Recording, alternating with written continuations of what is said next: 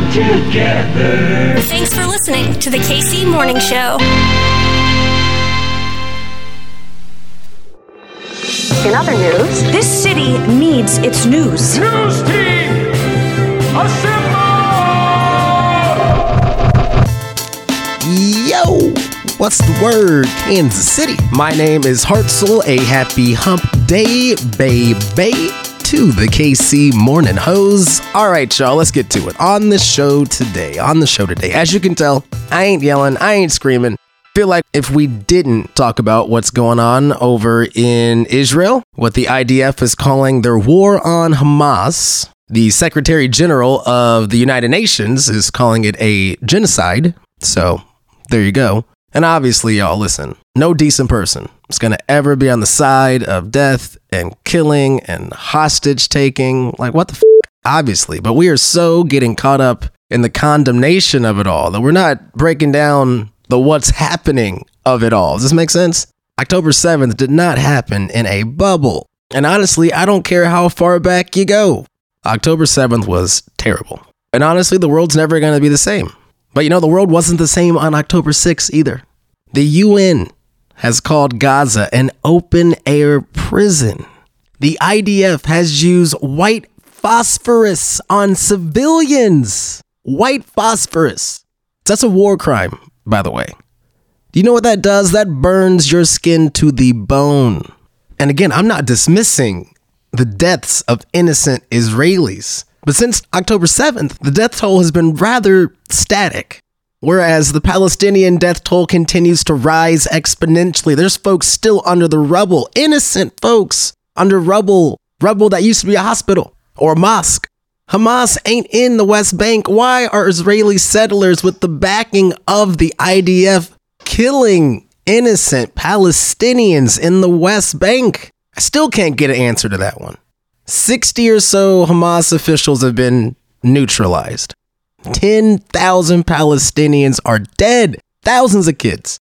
What the f- kind of ratio is that? It's an asymmetrical one. And it is absolutely by design. And this all has to stop. I and so many of us in Kansas City, we've been trying to call for Representative Emmanuel Cleaver, that's my rep here in the Missouri 5th, to call for a ceasefire. Like, come on, man. A pause, what do they call it? A humanitarian pause? That ain't gonna work. And all this is happening on our dime. It's just terrible. My heart breaks. And I have done some organizing and have met folks from Al Hadaf. It is a local Palestinian led org here in town dedicated to the centering of Palestinian voices and the liberation of Palestine. Hearing their stories, I mean, my heart breaks. My heart breaks for everybody. And even having this conversation hundreds and hundreds of miles away is a privilege that I do not take lightly, and it needs to be handled with grace and humility and with the through line, I hope that is life and light. And this matters in Kansas City because you know what? Displacement there is displacement here and everywhere.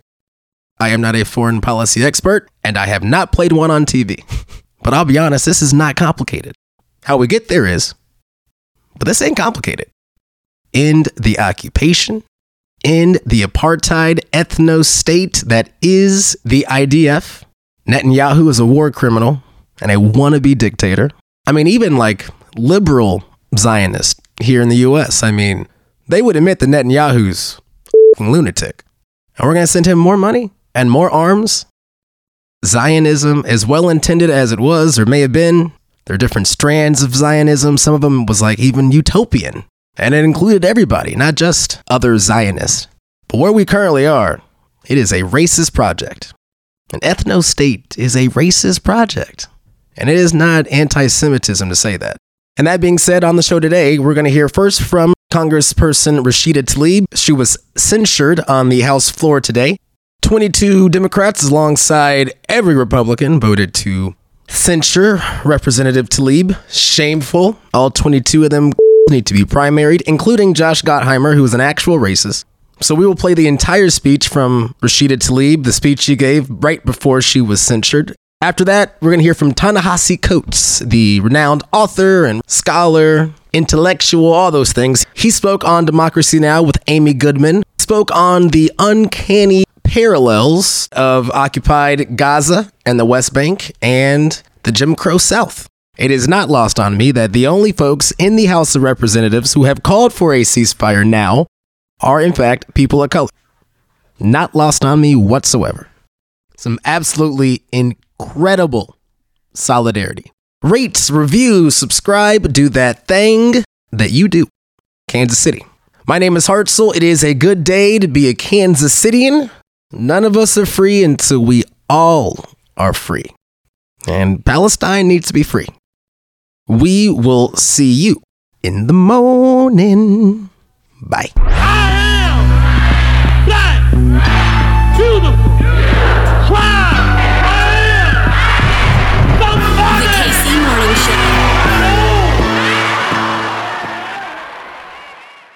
On Tuesday, the House of Representatives voted to censure Democratic Congressmember Rashida Tlaib, the only Palestinian American in Congress, for her criticism of Israel. The vote was 234 to 188, with 22 Democrats joining Republicans to censure Tlaib. Prior to the vote, the Congresswoman spoke from the House floor.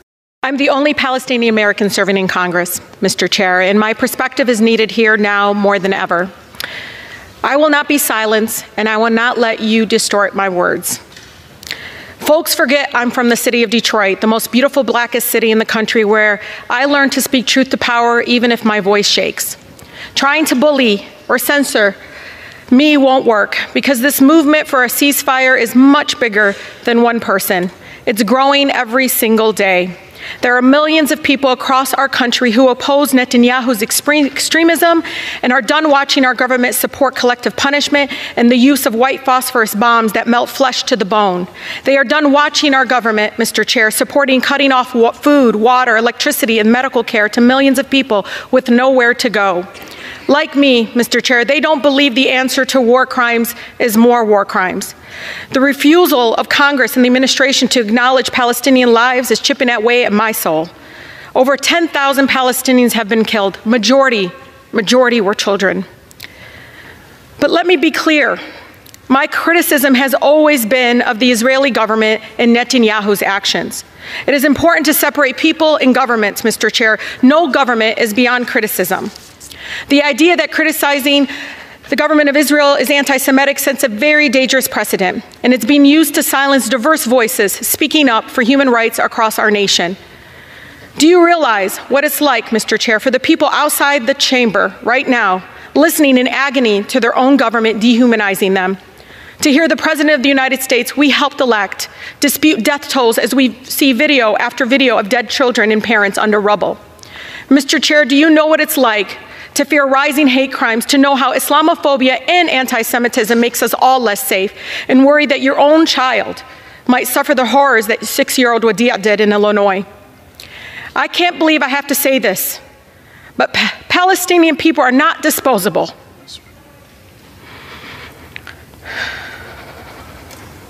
As Congressmember Rashida Tlaib composed herself, her sister Congresswoman Ilhan Omar put her hand on her shoulder, the only other Muslim woman in Congress. We are human beings, just like anyone else. My city, my grandmother, like all Palestinians, just wants to live her life with freedom and human dignity we all deserve. Speaking up to save lives, Mr. Chair, no matter faith, no matter ethnicity, should not be controversial in this chamber. The cries of the Palestinian and, Palestinian and Israeli children sound no different to me. Why? What I don't understand is why the cries of Palestinians sound different to you all. We cannot lose our shared humanity, Mr. Chair. I hear the voices of advocates in Israel, in Palestine, across America, and around the world for peace. I am inspired by their courageous, the courageous survivors in Israel who have lost loved ones, yet are calling for a ceasefire and the end to violence. I am grateful to the, to the people in the streets for the peace, peace movement with countless Jewish Americans across the country standing up and lovingly saying, Not in our name. We will continue to call for a ceasefire, Mr. Chair, for the immediate delivery of critical humanitarian aid to Gaza, for the release of all hostages and those arbitrarily detained, and for every American to come home. We will continue to work for a real lasting peace that upholds human rights and dignity of all people and centers in peaceful coexistence between Israelis and Palestinians and censures no one, no, no one, and ensures that no person, no child has to suffer or live in fear of violence. 71% of Michigan Democrats support a ceasefire. So you can try to censure me, but you can't silence their voices. I urge my colleagues to join with the majority of Americans and support a ceasefire now to save as many lives as possible. President Biden must listen to and represent all of us, not just some of us. I urge the president to have the courage to call for a ceasefire and the end of killings. Thank you, and I yield. That's Detroit Congress member Rashida Tlaib, the only Palestinian American, speaking on the House floor before the House voted to censure her for her criticism of Israel. Every day we tell each other that this day will be will be the last and tomorrow we all can go home free and all this will end. Palestine, tomorrow will be free. Palestine, tomorrow will be free.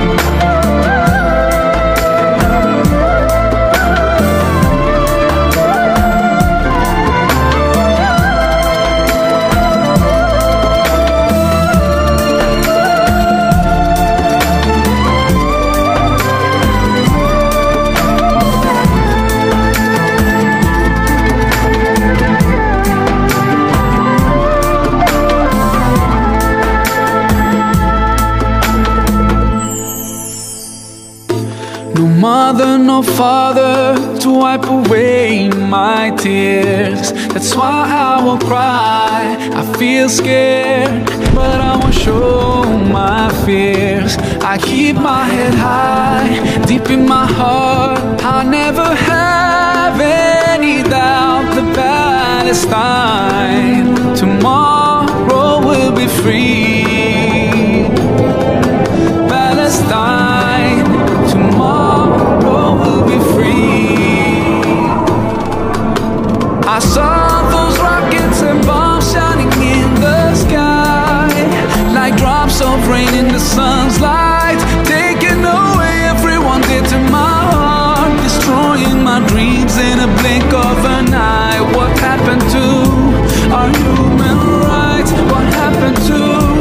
the sanctity of life and all those other lives?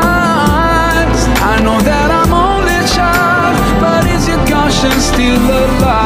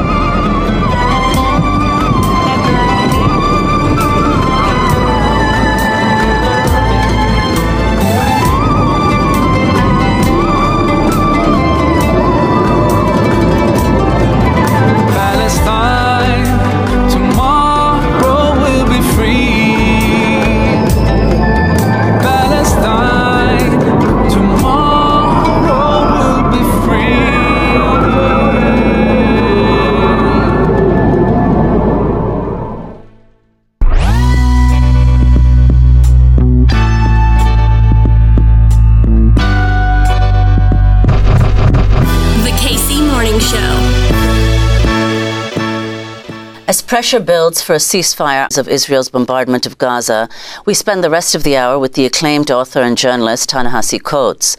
This summer, he spoke at a literary festival in the West Bank that connected the Palestinian struggle with decolonization struggles around the world. In Ramallah, he opened his remarks with a comparison between the struggle of African Americans and Palestinians. In recent weeks, Coates joined dozens of other writers and artists in signing an open letter from participants in the Palestine Festival of Literature that was published in the New York Review of Books and called for, quote, the international community to commit to ending the catastrophe unfolding in Gaza and to finally pursuing a comprehensive and just solution, political solution in Palestine.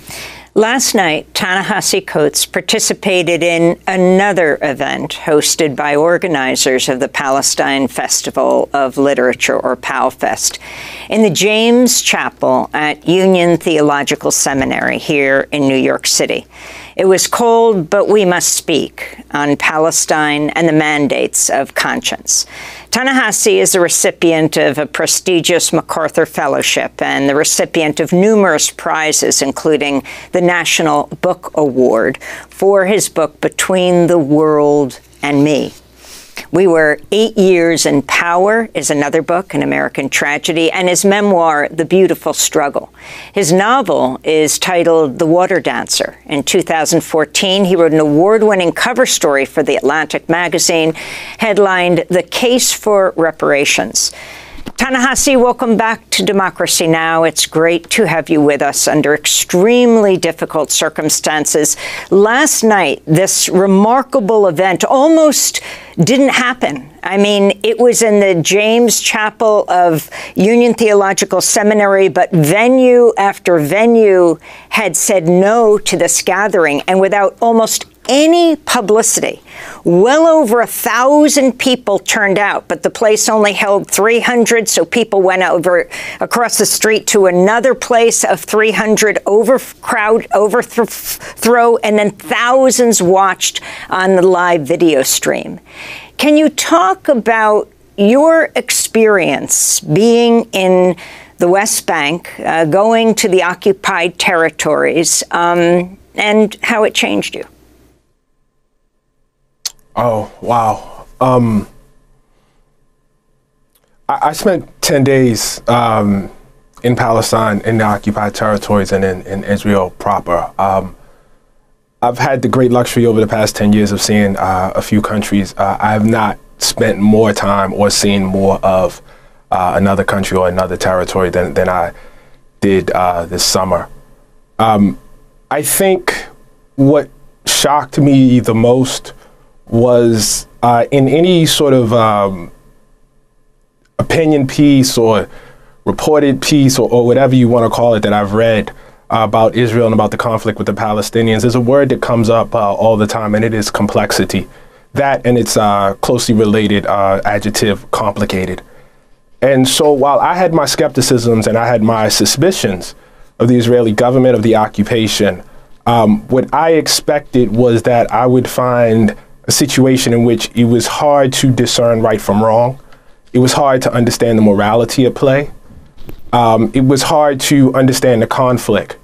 And perhaps the most shocking thing was uh, I immediately understood uh, what was going on over there. Probably the best example I, I, I can think of is, is, is the second day uh, when we went to Hebron and, and, and the reality of the occupation uh, became clear. We were driving uh, out of East Jerusalem. I was with uh, the Palestinian, uh, the, was with PalFest, um, and we were driving out of East Jerusalem uh, into the West Bank, and you know you could see the settlements, and they would point out the settlements, and it suddenly dawned on me that I was in a region of the world where some people could vote and some people could not. And that was obviously very, very familiar to me. I got to Hebron and we got out as a group of writers and we were given a tour by a Palestinian guide. And we got to uh, a certain street and he said to us, I can't walk down this street. If you want to continue, you have to continue without me. And, and, and that was shocking to me. And we, we, we walked down the street and we came back and there was a, a market area Uh, Hebron is very, very poor. It wasn't always very poor, but it is very, very poor. Its market area has been shut down. But there are a few vendors there that, that, that I wanted to support.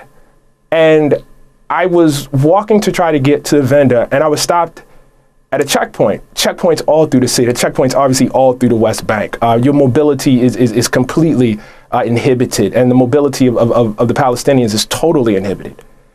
And I was walking to the checkpoint, and an Israeli uh, guard uh, stepped out, probably about the age of my son. And he said to me, What's your religion, bro? And I said, Well, I don't, you know, I'm, I'm, I'm, I'm not really religious. And he said, Come on, stop messing around. What is your religion? I said, I'm, I'm not playing. I'm not, I'm not really religious. And it became clear to me that unless I professed my religion and the right religion, I wasn't going to be allowed to walk forward. So he said, well, okay, so what was your parents' religion? I said, well, they weren't that religious either. He says, what were your, what, are, what were your grandparents' religion? And I said, my grandmother was a Christian. And then he allowed me to pass. And it became very, very clear to me what was going on there. And I have to say, it, it, it was quite familiar. Again, I was in a territory where your mobility is inhibited, where your voting rights are inhibited where your right to the water is inhibited, where your right to housing is inhibited, and it's all inhibited based on ethnicity. And that sounded extremely, extremely familiar to me. And so the most shocking thing about my time over there was how uncomplicated it actually is. Now, I'm not saying the details of it are not complicated. History is always complicated. Present events are always complicated. But the way this is reported in the Western media is as though one needs a PhD in Middle Eastern studies to understand the basic morality of holding a people in a situation in which they don't have basic rights, including the right that we treasure most, the franchise, the right to vote, and then declaring that state a democracy. It's actually not that hard to understand. It's actually quite familiar to those of us uh, with a familiarity to African uh, to African American history. Well, Ta-Nehisi Coates, last night you were asked about the significance of Martin Luther King's words on Vietnam. You said it's taken you years to, quote, understand nonviolence as an ethic and that you understood that ethic in Israel. Could you explain? Yeah, sure. I mean, I, and, I, and I think the thing to do is just to proceed off of, off of what I said. M- Martin Luther King uh, dedicated his life to the fight against segregation. Israel's a segregated society. The occupied territories are segregated. The Jews segregated. It's not, you know, hard to understand. There are different signs for where different people can go. There are different license plates forbidding different people from going different places. Now, what the authorities will tell you is that this is a, a security measure. But if you go back to the history of Jim Crow in this country, they would tell you the exact same thing people always have good reasons besides, you know, I hate you and I don't like you to justify their right for imposing an oppressive regime on other people. It's never quite that simple. And so that was the first thing. But but the second thing I think that you're referring to is, you know, I, I you know, this is like really personal for me. Um, because I came up in a, in a, in a time and in a place where um, I did not really understand the ethic of nonviolence. And by ethic, I mean the notion that violence itself is corrupting, that it corrupts the soul. And I didn't quite understand that. If, if, if, if I'm truly honest with you, um, as much as I saw my relationship with the Palestinian people there, and as much as it was clear what the relationship was, it was at the same time clear that there was some sort of relationship with the Israeli people too. And it wasn't one that I particularly enjoyed. Because I understood the rage that comes when you have a history of oppression. I understood the anger. I understood the sense of humiliation that comes when people subject you to uh, uh, just manifold oppression, to genocide, and people uh, uh look away from that. I come from the descendants of 250 years of enslavement. I come from a people who uh, sexual violence and rape is marked in our very bones and in our DNA. And I understand how when you feel that the world has turned its back on you, how you can then turn your back on the ethics of the world. But I also understood how corrupting that can be.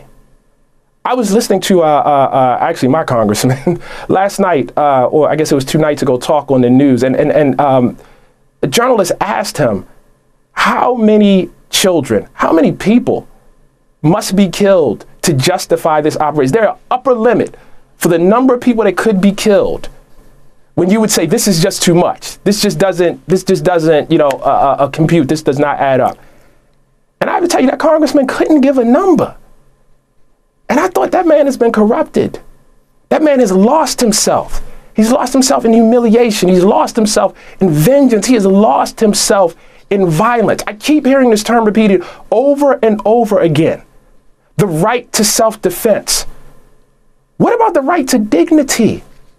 What about the right to morality? What about the right to, to be able to sleep at night?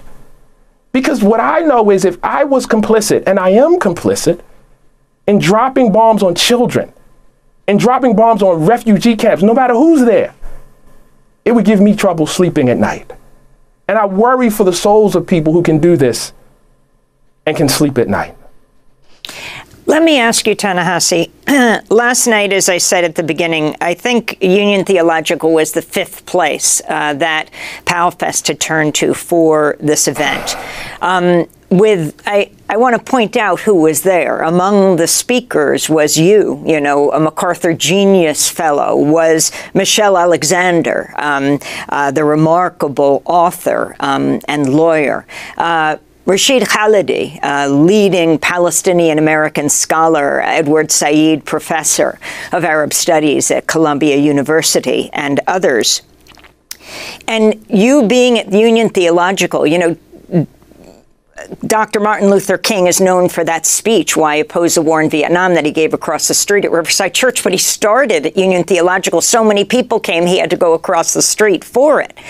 Um, but can you talk about this difficulty in speaking out? I mean, just last week we spoke to Viet Thanh Nguyen, who is the Vietnamese American Pulitzer Prize winning author who was on a book tour for his latest memoir.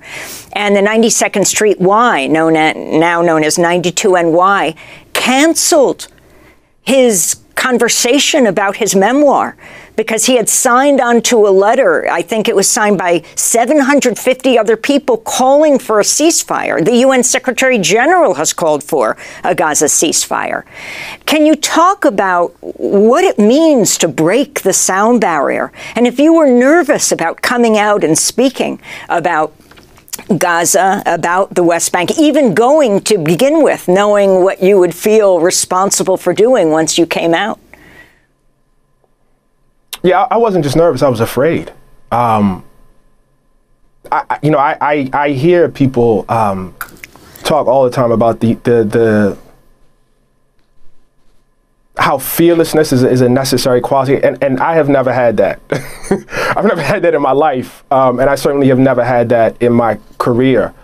Um, I spent five days with PALFest when I was over there, and then I spent another five days with a group of Israeli Jews um, and I knew that whatever I was going to see, it, it like I, I had a, a, sentiment. I couldn't express it like I just expressed it for you right now because obviously I hadn't been there. But I had a sentiment that what I was going to see was not going to be great.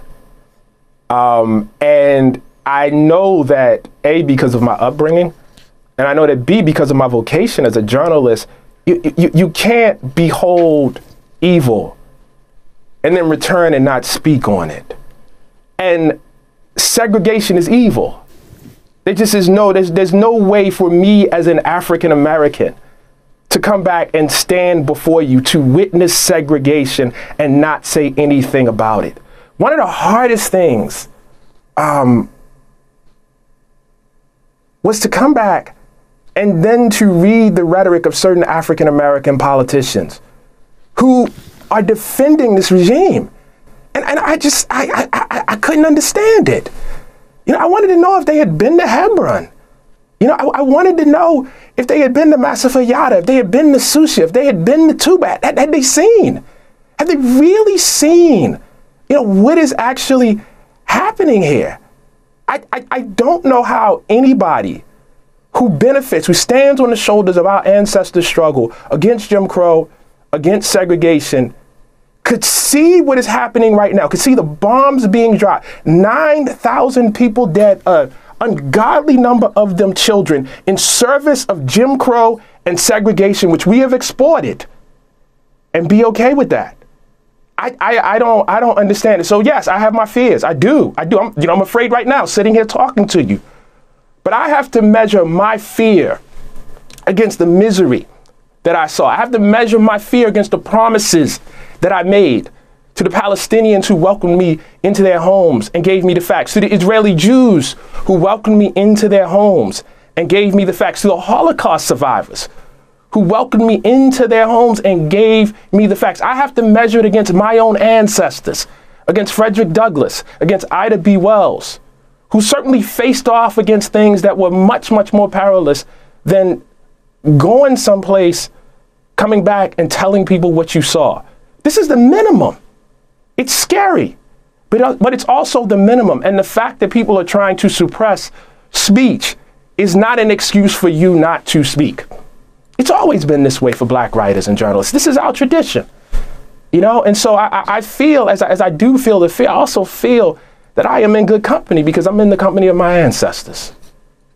Well, Ta-Nehisi, I want to ask you about the way in which this conflict is in fact being represented uh, in the media, and as, as you pointed out, politicians, Congress members, uh, but also the White House. On Monday, White House Press Secretary Karine Jean-Pierre compared pro-Palestinian protesters to the white supremacists who took part in the deadly Yeah, Unite the Right rally in Charlottesville, Virginia in 2017. She made the comment in response to a question from Fox News' Peter Doocy. Doesn't Biden think the anti-Israel protesters in this country are extremists? What I can say is what we've been very clear about this. When it comes to anti Semitism, there is no place. We have to make sure that we speak against it very loud uh, and, be, uh, and be very clear about that. Remember, what the president decided to, when the president decided to run for president is what he saw in Charlottesville in 2017 when we he saw uh, neo Nazis marching down the streets of Charlottesville uh, with vile anti-Semitic uh, just hatred. And he was very clear then, and he's very clear now. Uh, he's taken actions against this over the past two years, and he's continued to be clear. There is no place, no place for this type of vile and despite, despite this, this kind of rhetoric. So Ta-Nehisi Coates, that's White House Press Secretary Karine Jean-Pierre. Your response? You know, I, I don't. I don't want to personalize this. I, I'm, I'm sure um, she's a very, you know, nice person and uh, you know a very, very kind person. But um, you see, all of us stand on the shoulders of Martin Luther King. All, all of us stand on the shoulders of, of, of, of the non-violent struggle. And on King's birthday, the White House, like it's done for years, stands up and you know it. Uh, praises Dr. King and it talks about Dr. King as our modern day prophet. Um, I don't know how these people do that and sleep at night. I, I, don't know how you compare people who are trying to stop a war, who are very much in the tradition of nonviolence, who are trying to stop bombs being dropped literally on refugee camps to neo Nazi protesters. Uh, it's, it's, it's, it's disgraceful, to use her own words. It's disgraceful. It's reprehensible. Um, it is offensive, as far as I am concerned, to the shoulders on, on, who, on, on those whom we stand right now. Um, I just, I, don't- I, don't, I, don't, I don't understand it. I, I would extend this further. I mean, I, I, I think um, hearing President Biden himself, and here I will personalize it, downplay uh, uh, uh, the number of, of Palestinian deaths. Say that he doesn't believe the Palestinians, I, I just, when his own State Department was citing those figures only months ago. You know, I, there is a, at, at, at some point, you know, there's that, that, that saying, when people show you who they are, you have to believe them. And so I've spent a lot of time trying to do the polit- political calculus on this. And I think at a certain point, we have to just stop and say they, they believe it. They believe it. They believe bombs should be dropped on children. They just think it's okay. They think it's okay. Or at the very least, they think it's the price of doing business. Um, that's not an ethic I can align myself from. Because if I, as I've said several times in this interview, I come from a history where people once made the exact same calculus about us and took stances that we would now say are immoral. But see, the test isn't what you did in the past, the test is what you do in the moment right now. I'm a writer. I, I, would be much more comfortable. I was working on, you know, a book about this. Um, I would be much more comfortable sitting at home writing about this before I'm here talking to you guys right now. It is not my nature to talk about things that I have not written about yet. Um, but one has to balance one's responsibility against the suffering, against the death, against the body count, and and to see what is coming out of this White House um, right now is just is just it's morally reprehensible. I, I, again, I, I don't know how how people sleep at night. You've been talking about Dr. King. Um, his daughter, uh, Dr. Bernice King, who heads the King Center, lawyer, um, uh, Martin Luther King's youngest daughter, responded to a post by the comedian Amy Schumer, who shared a video of Dr. Mm. King condemning anti Semitism and defending Israel's right to exist. Bernice King mm. wrote, quote, Certainly my father was against anti Semitism. He also believed militarism, along with racism, racism and poverty to be among the interconnected triple evils. I am certain he would call for Israel's bombing of Palestinians to cease, Dr. Bernice King said.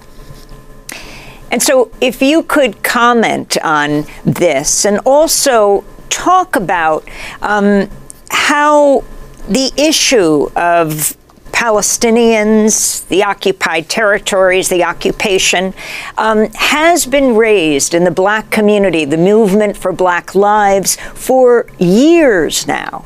And the pressure you come under when you do. Yeah, and, and, and look, I, I think it's very, very important to talk about the force of anti Semitism in history, indeed, in American history, uh, in, in fact. Um, it's it's a very very very real thing, and I don't think you can understand the events of the moment without understanding you know that. And and, and I think over the past uh, few few weeks especially much has been made about the the uh, historic alliance between uh, black folks and, and, and, Jewish activists and Jewish folks and and that sort of thing. And and, and it's it's a very very real thing. It's a very very important thing. But I think like any alliance it is it is it is at its best when it grounds itself in moral principle um, not in a kind of gang truce, not in a kind of I had your back, so you'll have mine. Um, a moral alliance that is transactional is actually, in fact, not a moral alliance. And we have always been at our best. When you know, when I think about um, uh, the Jewish civil rights workers who went south and put their bodies on the line for the civil rights movement, um, I like to think, and I think it's true, that that was not a transactional arrangement. That was not, you know, an attempt to say, look, I'm, I'm doing this because I think you'll have my back in the future. They did it because it was right. They did it based on principle. And so, you know, I think some of the frustration um, that certain, certain people feel about the lack of anti, uh, uh about the lack of uh, uh, African American support uh, for this war comes from this notion that, that, that we should have people's back as they drop bombs to try to defend a segregationist apartheid regime. We shouldn't do that.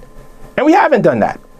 That, that's the history that, that you allude to. I mean, going back to Angela Davis, to SNCC, to Black Lives Matter, I, I, I stand here, or I sit here very, very humbly as, as, as, a latecomer to the cause, but, you know, someone who has come to the cause uh, um, nonetheless. Uh, we have to stand on principle, man we have to stand on principle. And if I'm a late comer to the Palestinian cause, I'm also a late comer to the cause of nonviolence. But I'm here now, you know, and, and, and knowing what that has meant to our history, you know, there is no way in the world that we can leverage the memory of Dr. Martin Luther King. There's no way in the world we can leverage uh, the weight the ancestry of our movement in defense of a war, in defense of indiscriminate bombings or refugee camp. We just we can't do that. We can't do that. We would be a disgrace to, to, to our ancestors.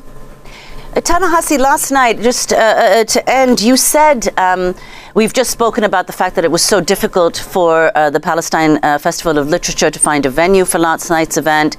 Uh, your own books here in the U.S. Uh, have faced book bans, uh, and yours aren't the only ones, of course. But you've said that when people resort to these measures, book banning, limiting public discussions, these are weapons of a weak and a decaying order.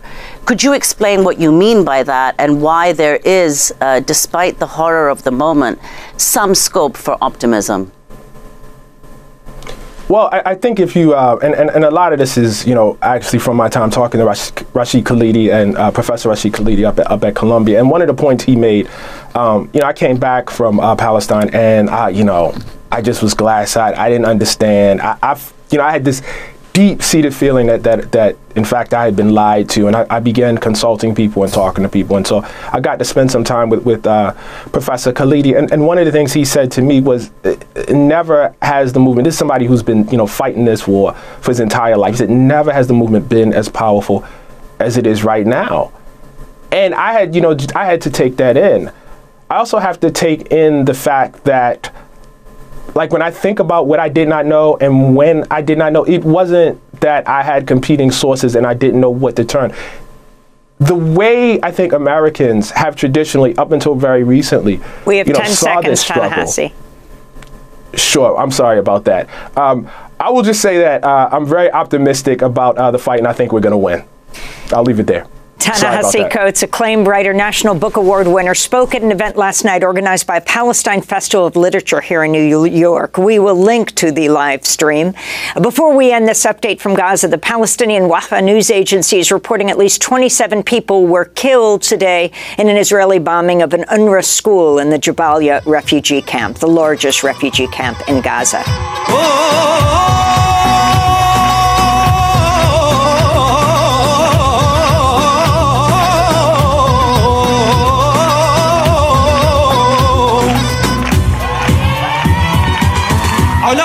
على ديني على أرض تلاقيني. أنا لأهلي أنا فديهم. أنا دمي فلسطيني فلسطيني فلسطيني. أنا دمي فلسطيني.